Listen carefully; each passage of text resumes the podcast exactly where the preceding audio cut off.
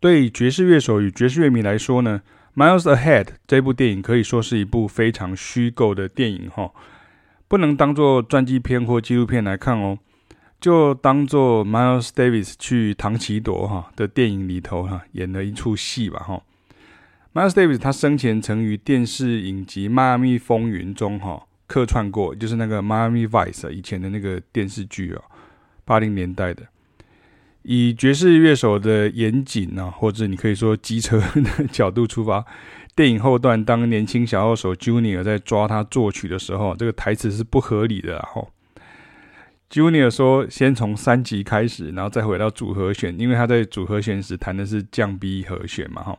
所以那三级就应该就是 D minor。那因为他继续说去降六级，那就是 G flat 啊，没有错啊。然后他再去 B 和弦啊，就直接念了。”和弦的名字哈，那但是 Junior 第一个和弦弹的是 D minor over G 啊，就是他左手贝斯弹的是 G 啊，所以应该是 G minor eleven 和弦哈。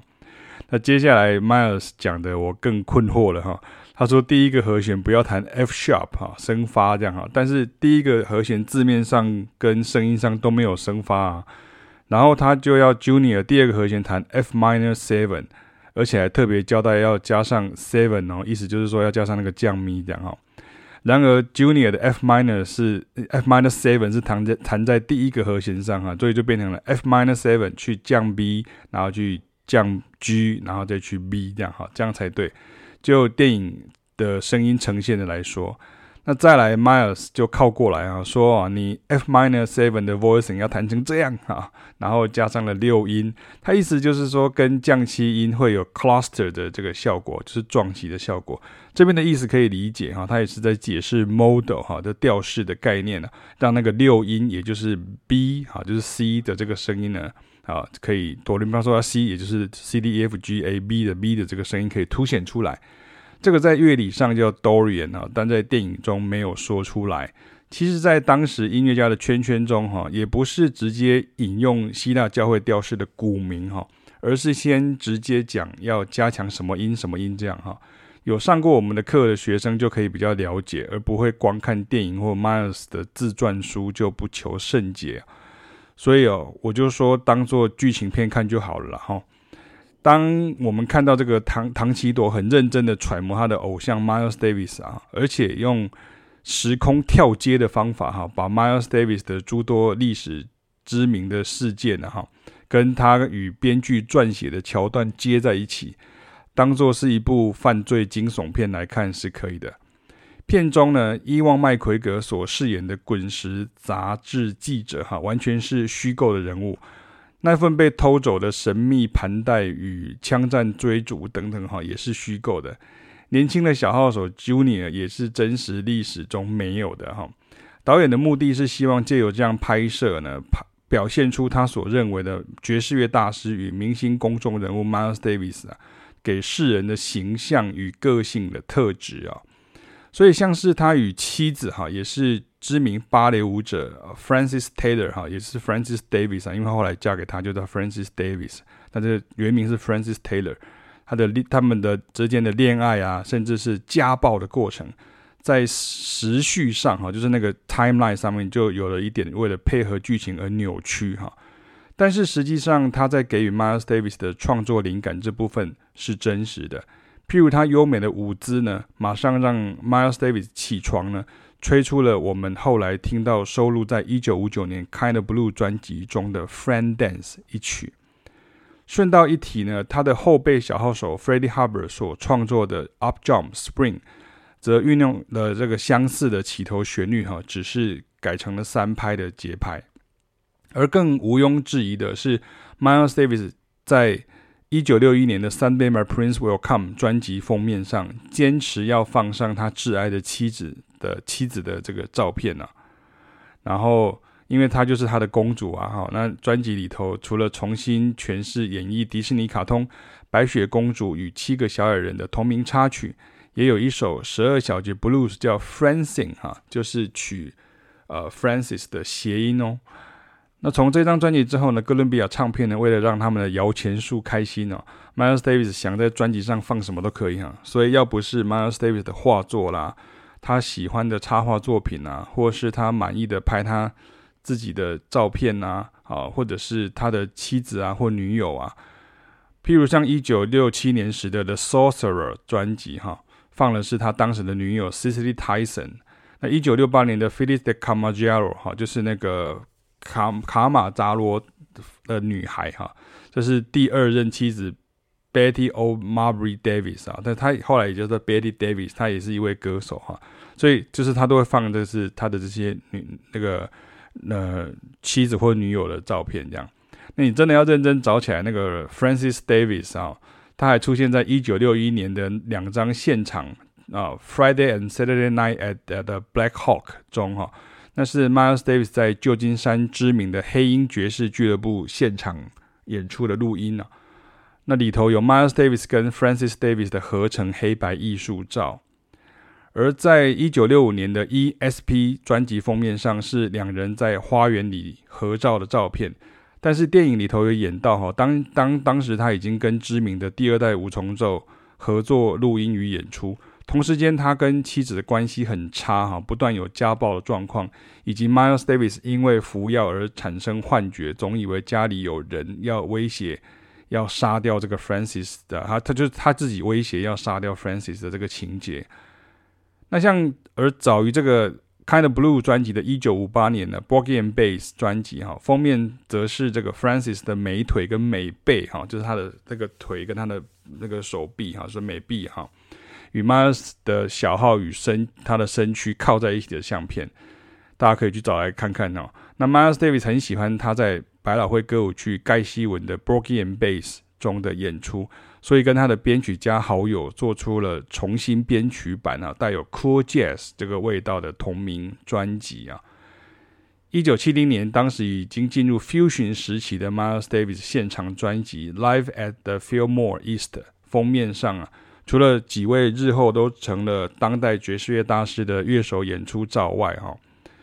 那还有一位女性，就是他当时的女友啊，Margaret Eskridge 啊，后来也为他生了一个孩子。那其实从我介绍的专辑封面与女性图像的关系啊，你就可以知道找到心灵相契的啊，就是他心灵契合的这个女性呢，对 Miles 的影响有多大哈。当然，这部电影不能全部演出来哈，只能挑最重要的灵魂伴侣那一段。而此片于筹划期间呢，唐奇朵也多次访谈 Francis，他最后也看过了这一部 Miles Ahead，那在两年后呢就过世了。另外几个很重要的部分是编曲家 Gil Evans 与 Miles Davis 合作的场景啊，有被详细演出来哈，所以蛮多段录音室里头，两人根据录制成果持续修改乐谱啊，与告知乐手该如何演奏的片段。特别是 Sketches of Spain 的专辑哈，据说这个也是 Francis 给他的灵感呢，让他对西班牙音乐产生高度兴趣，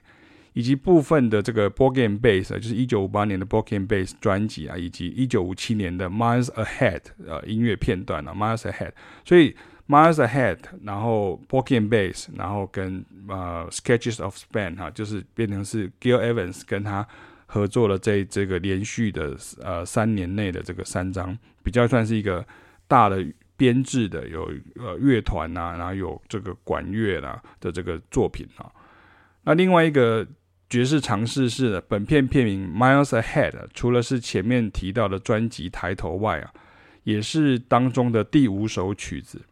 但是，一九五三年时呢，Miles 也创作了另外一首比较早的《Miles Ahead》。